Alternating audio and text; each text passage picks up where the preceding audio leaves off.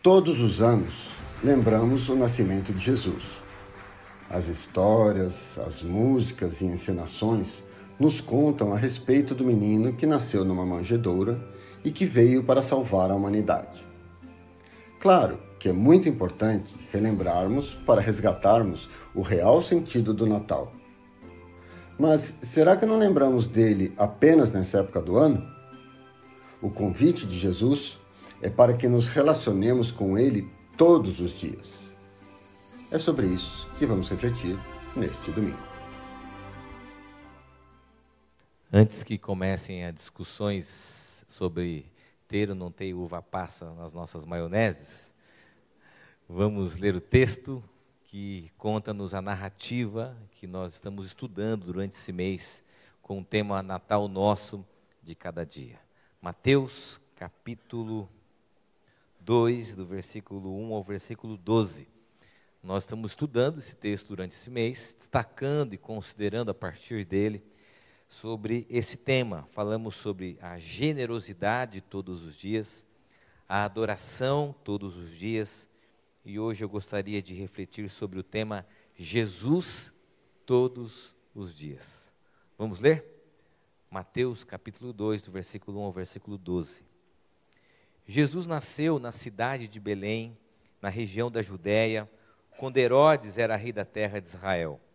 Nesse tempo, alguns homens que estudavam as estrelas vieram do Oriente e chegaram a Jerusalém.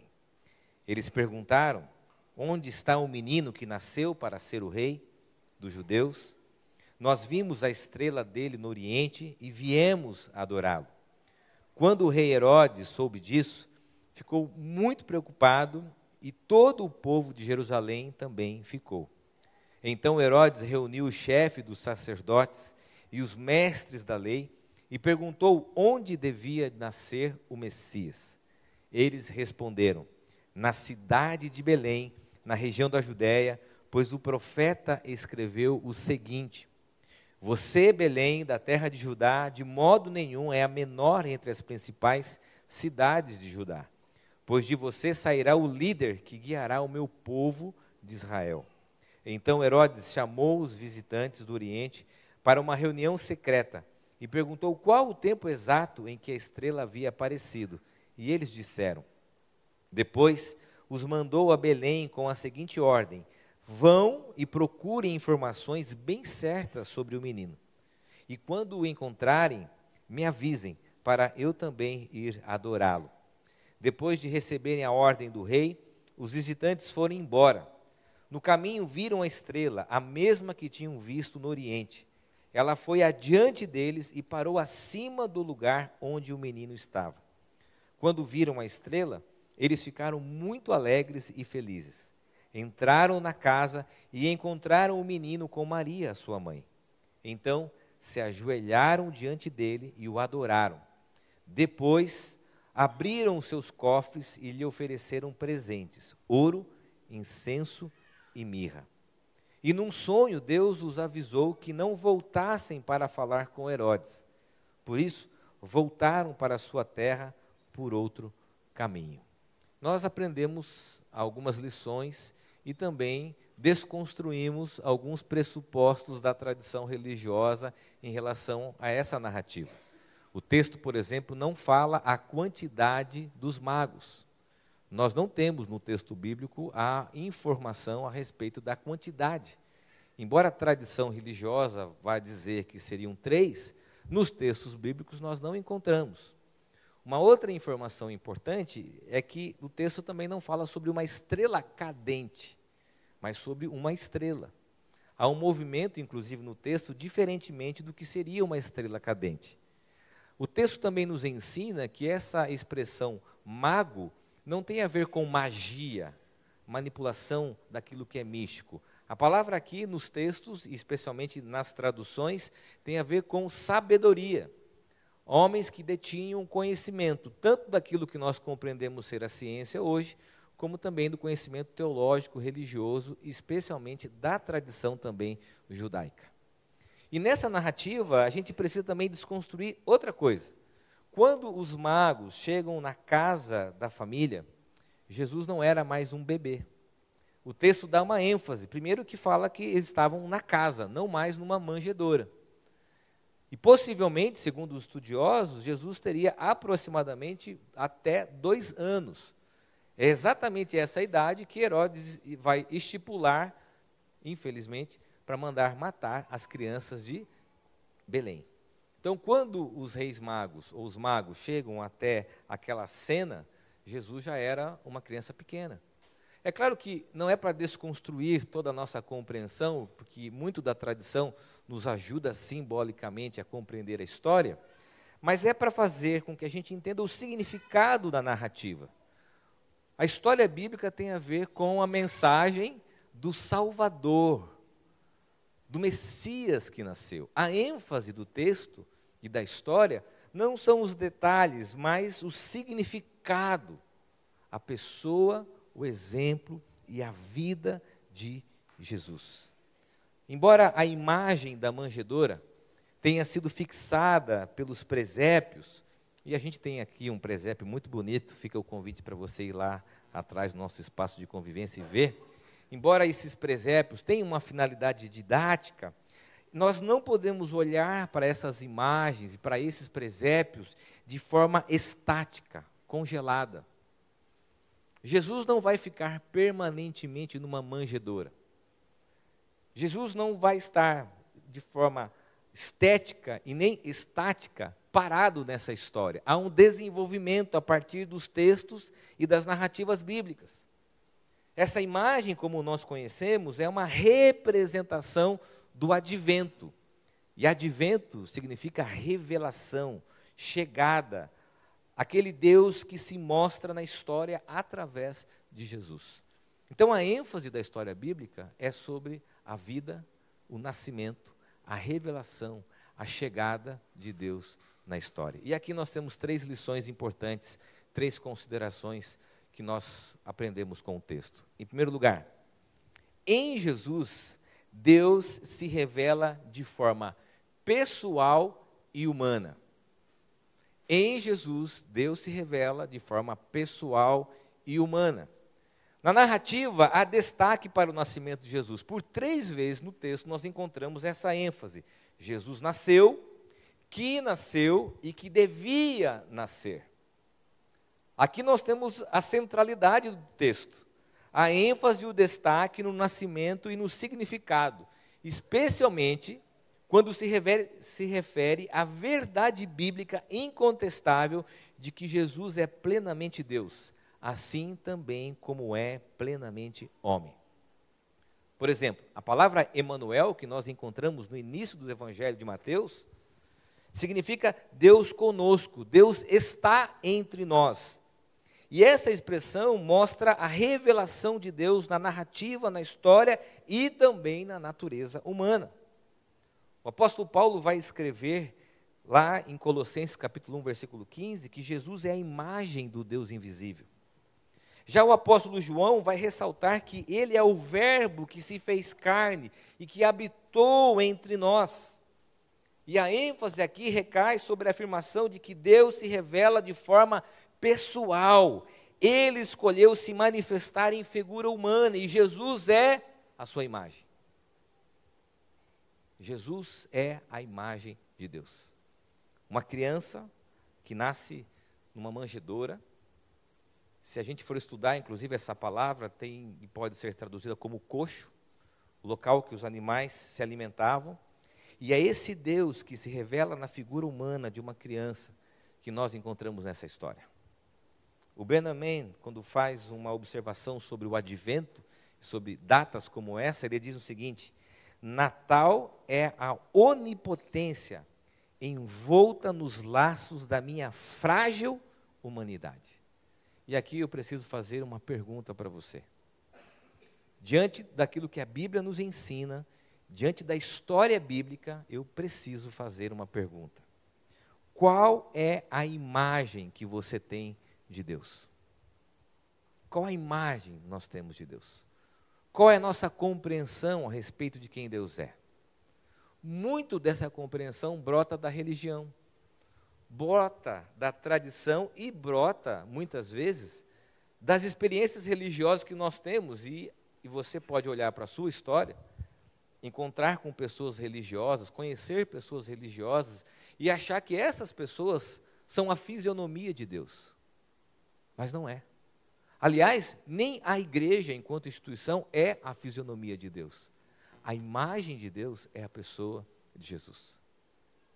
A imagem de Deus que se revela na história é a pessoa de Jesus. E aqui eu quero fazer a seguinte aplicação. O Natal, hoje, é uma boa oportunidade de desconstruirmos a imagem religiosa e caricata que nós temos de Deus. Aquele Deus punitivo, julgador, distante, opressor, que troca, que manipula, que fere, aquele Deus que a religiosidade muitas vezes nos apresentou e que não tem nada a ver com a história bíblica, precisa ser desconstruída no coração, na mente de muita gente desse Deus que é manipulado pela nossa consciência, desse Deus que se oferece em troca de benefícios e nós entramos nessa relação de troca, de barganha, achando que esse Deus ele é monetizado, por exemplo, tudo com ele se dá na base da troca e do dinheiro. Não. O que a Bíblia nos ensina é a respeito de um Deus pessoal e humano expresso na vida de Jesus. Na vida de Jesus. Jesus não é apenas um modelo a ser seguido dentre muitos. Não é apenas um ser evoluído, não é apenas um líder religioso que fundou uma religião, não é apenas uma imagem humana projetada para a realização dos nossos prazeres e sonhos. Jesus é Deus vindo na nossa direção. E o Deus que a Bíblia nos apresenta é a imagem de Jesus. O Deus que nós compreendemos nas Escrituras é um Deus que chora, é um Deus que caminha entre as pessoas, é um Deus que se identifica com o sofrimento humano, é um Deus que é solidário no seu trajeto, é um Deus que tem poder para curar, que tem poder para acalmar a tempestade, mas tem poder para se revelar a mim e a você de forma humana. Talvez você que está aqui, você que está em casa, você que está chegando na nossa comunidade, traz consigo a compreensão desse Deus distante, desse Deus impessoal, desse Deus indiferente. Mas no Natal, e a partir da vida de Jesus, nós temos um Deus que se revela de forma pessoal e de forma humana. Segunda consideração do texto: por causa de Jesus, não estamos sozinhos na luta contra o pecado. Jesus nasce para nos salvar. E talvez a pergunta que nós podemos fazer é: mas nos salvar de quem? Nos salvar de nós mesmos. O Max Lucado vai dizer que o Natal comemora o dia e o jeito em que Deus nos salvou de nós mesmos. Porque quando a gente olha para a história bíblica, a gente percebe que havia uma desconexão e para nos reconectarmos a Deus foi preciso a manifestação do Deus Emanuel. O Deus Emanuel habitou entre nós para morrer em nosso lugar, para pagar o preço do pecado que era nosso. E essa condição de separação e escravidão, fruto do pecado da nossa humanidade em queda, é restaurada e reconciliada a partir de Cristo. Então, ele se revela na história, essa criança se revela para nos salvar da nossa condição, nos salvar de nós mesmos, da nossa natureza em queda, dos nossos pecados, de tudo aquilo que me separa de Deus e que, consequentemente, me separa das pessoas. E aqui eu quero fazer algumas perguntas para a nossa reflexão. Quais são as suas lutas? Quais são os seus limites? Quais são os seus fracassos? O que te aprisiona? Você conhece, consegue, você consegue reconhecer seus erros e defeitos? Porque o Natal, a gente se compreende diante desse Deus Emanuel. E quando eu passo a compreender isso, eu passo a entender que todas as minhas lutas, todos os meus limites, todos os meus defeitos, Todos os meus segredos, todos os meus pecados estão aos olhos daquele que sabe quem eu sou. e que ainda assim se manifestou em amor para se revelar na história e para me salvar. Por isso, entenda: Deus sabe dos seus limites, Deus sabe da sua condição, porque Ele se revelou a mim e a você através de Jesus. E aqui eu quero então para a terceira conclusão e a terceira consideração e lição do texto. Por causa de Jesus, não estamos sozinhos na história. Isso é muito importante. O nascimento, a revelação, a encarnação, o advento, é a intervenção de Deus na história. O cumprimento da profecia bíblica se dá no nascimento do pequeno, do frágil menino Jesus. O Messias, o Salvador prometido, se revela na história.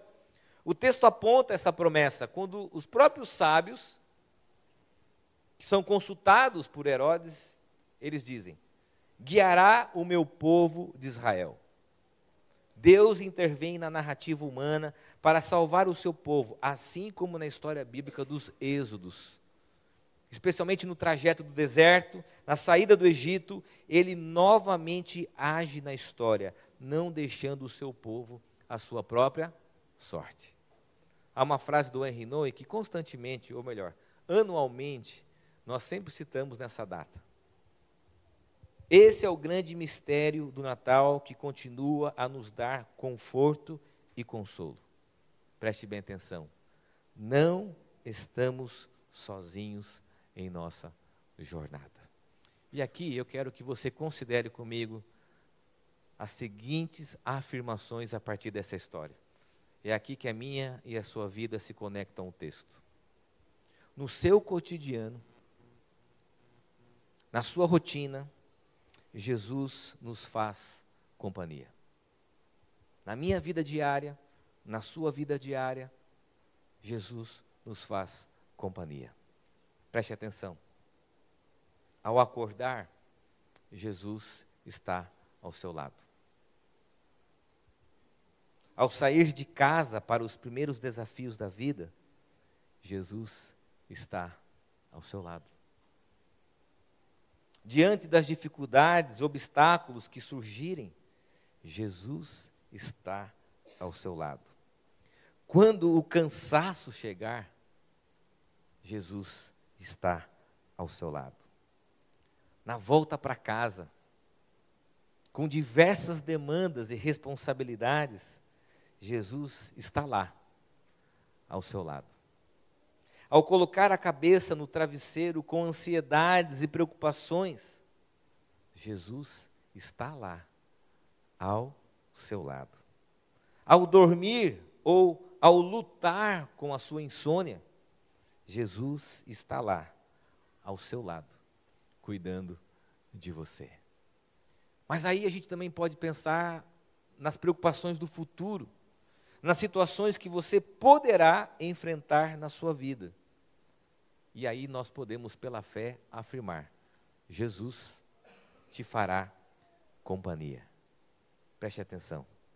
Quando você tiver medo, Jesus estará lá ao seu lado. Quando você se sentir fraco, frágil, Jesus estará lá ao seu lado.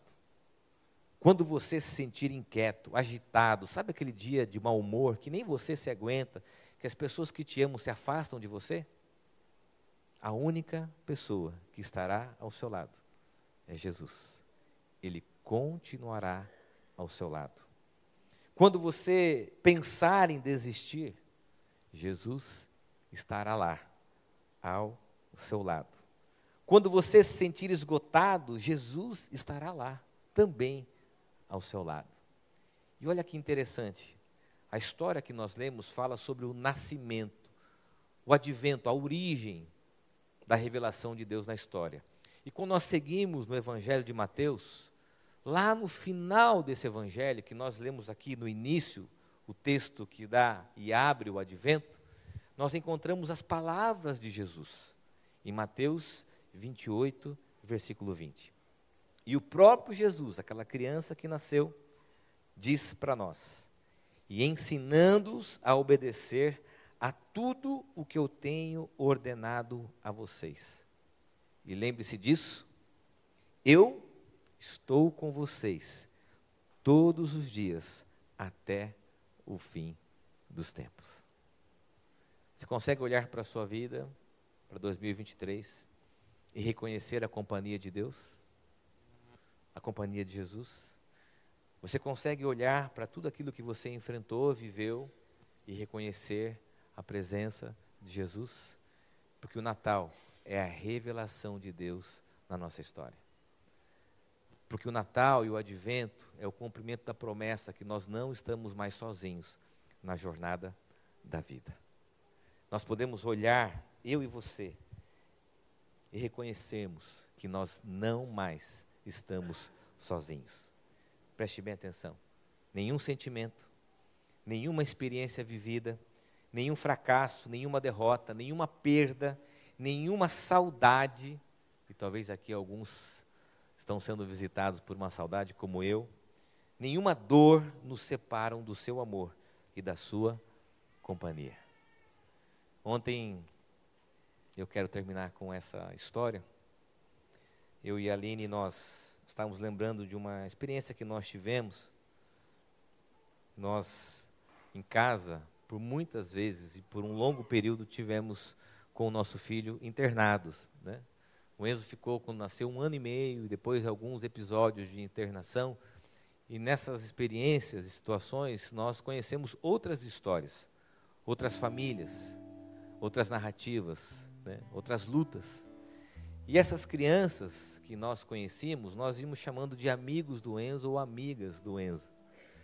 E nesse compartilhar de quarto, a gente compartilha a vida, compartilha o sofrimento, compartilha a ação de Deus, as lutas. Quem já viveu, esteve nessa condição, sabe que é uma das coisas que surgem no meio do sofrimento, a solidariedade, a partilha da vida, os vínculos surgem de momentos como esse. E nós nos lembramos de uma história, nós estávamos dividindo o quarto com uma criança, uma paciente oncológica, a Kathleen, e a sua mãe compartilhou com a gente esse testemunho. Ela precisava ser submetida a uma cirurgia, os pais aflitos lá de fora, esperando notícias, esperando é, que o médico passasse antes que a criança fosse encaminhada para a UTI. E o tempo foi passando, as horas foram passando, mas houve uma falha de comunicação. A criança sai do centro cirúrgico e vai direto para a UTI e os pais não foram avisados.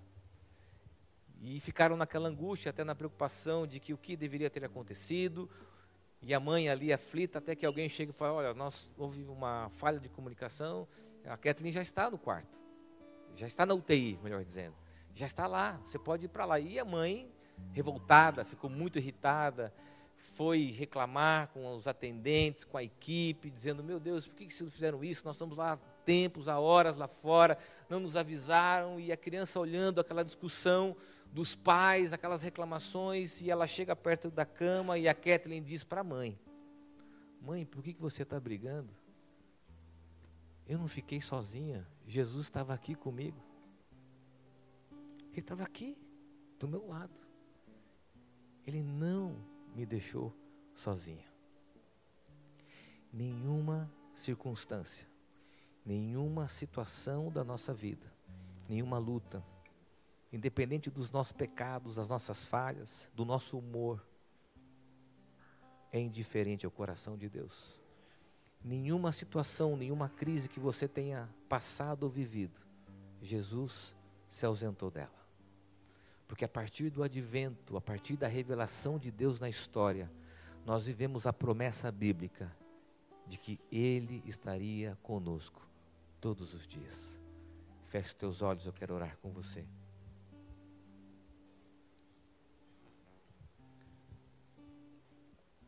Ainda que você tenha passado por dias difíceis de luta, dificuldades, medo, angústias, Jesus esteve lá ao seu lado.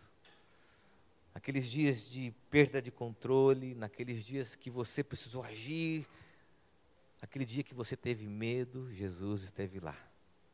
Porque essa é a revelação de Deus na história a partir de Jesus. Ele nasceu. ele nasceu. Você pode olhar para a sua vida, olhar para 2023 e afirmar que você não deu um passo sequer sem a presença de Jesus. Que você não enfrentou nenhuma situação sem a presença e a revelação de Jesus. Senhor, nós reconhecemos que a tua presença se fez real na nossa vida. Nós reconhecemos, mesmo nos momentos que nós não enxergamos, que o Senhor esteve lá ao nosso lado. E nós reconhecemos que esse Natal é sobre o Senhor. É sobre esse movimento de Deus na história, sobre a revelação, o sentido que é a pessoa de Jesus. Ó Deus, que essa palavra venha ao nosso coração, na certeza de que no advento o Senhor nos faz companhia. Diante daquilo que possa surgir, o Senhor nos faz companhia. Em nome de Jesus que eu oro. Amém. Lembre-se, é isso que diz a tag de hoje. Jesus é o real sentido do Natal. Bom dia, é muito bom estar de volta, é muito bom estar com vocês aqui. Para quem não me conhece, que a igreja aumentou nesses últimos cinco meses, eu sou a Bruna. E antes de partirmos para a próxima parte, eu queria convidar uma pessoa muito especial para vir aqui à frente. Vem, Aline.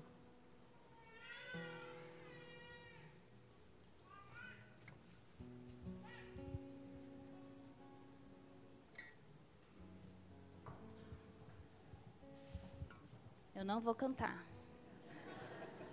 Vem aqui.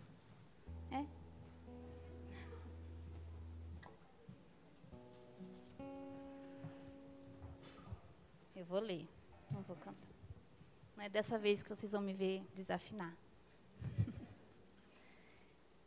Para quem não sabe, o Caio está comemorando esse mês 20 anos de ministério e a gente queria fazer uma homenagem para você.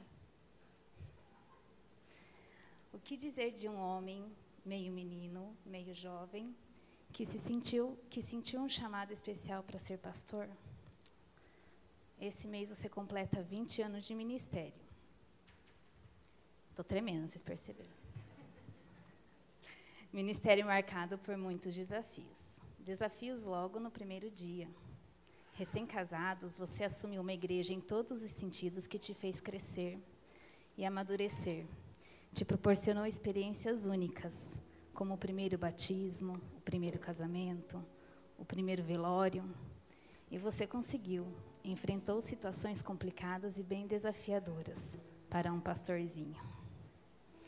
Mas Deus queria ainda mais de você, Ele queria mais de nós. Plantou em seu coração o desejo de começar do zero, uma nova igreja, um novo lugar e com todo amor e dedicação, planejamento, e junto com oito pessoas incríveis, plantamos uma igreja. Na sala da nossa casa, começamos uma nova jornada. Uma nova experiência aconteceu e Deus foi bom demais. Não demorou muito e a comunidade já estava crescendo. Nossa família estava crescendo. E no meio de todo o processo de plantação de uma igreja, quando em meio a um furacão de emoções, com a chegada do nosso segundo filho, nós vimos a manifestação do amor e do cuidado de Deus através da vida das pessoas. Fomos carregados no colo, fomos cuidados e protegidos pela nossa igreja e por nossa família. E mais uma vez, Deus foi bom demais. E assim, vivendo debaixo da graça e do amor de Deus, é que nós firmamos os nossos passos, compartilhando as alegrias e os desafios da vida. Hoje a igreja cresceu e você não é mais aquele pastorzinho. Seu ministério se tornou relevante. Nós não conseguimos separar o Caio homem, marido, pai, irmão, filho, amigo do pastor Caio. Essa foi sua escolha de vida. E hoje, com 20 anos de ministério, nós estamos aqui juntos celebrando com você.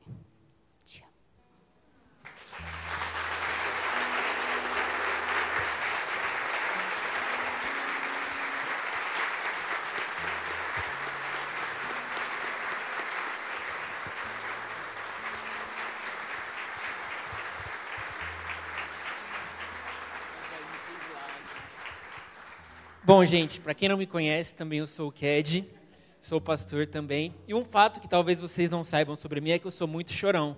Então vai ser difícil falar alguma coisa. Apresentação muito boa. Quando estava conversando ali com a Aline, um pouquinho antes de a gente subir aqui, eu dei uma lidinha na carta e ela perguntou assim: ficou boa? Eu olhei para ela e fiz assim. Isso aqui mostra. Caio, esse é um presente, uma lembrança, em nome do nosso staff, em nome do conselho, em nome de, de toda a igreja, para agradecer você por como está escrito na carta, pelo pastor, pelo amigo, pela referência que você é. E talvez você não tenha dimensão de quantas vidas você já transformou e tocou com o amor de Jesus. Enquanto você pregava e falava que Jesus está sempre do nosso lado, essa sensação que nós, como igreja, temos quando nós estamos perto de você. Que Jesus está presente nas nossas vidas através das suas atitudes. Muito obrigado por ser esse pastor, por ser esse amigo, por ser esse companheiro.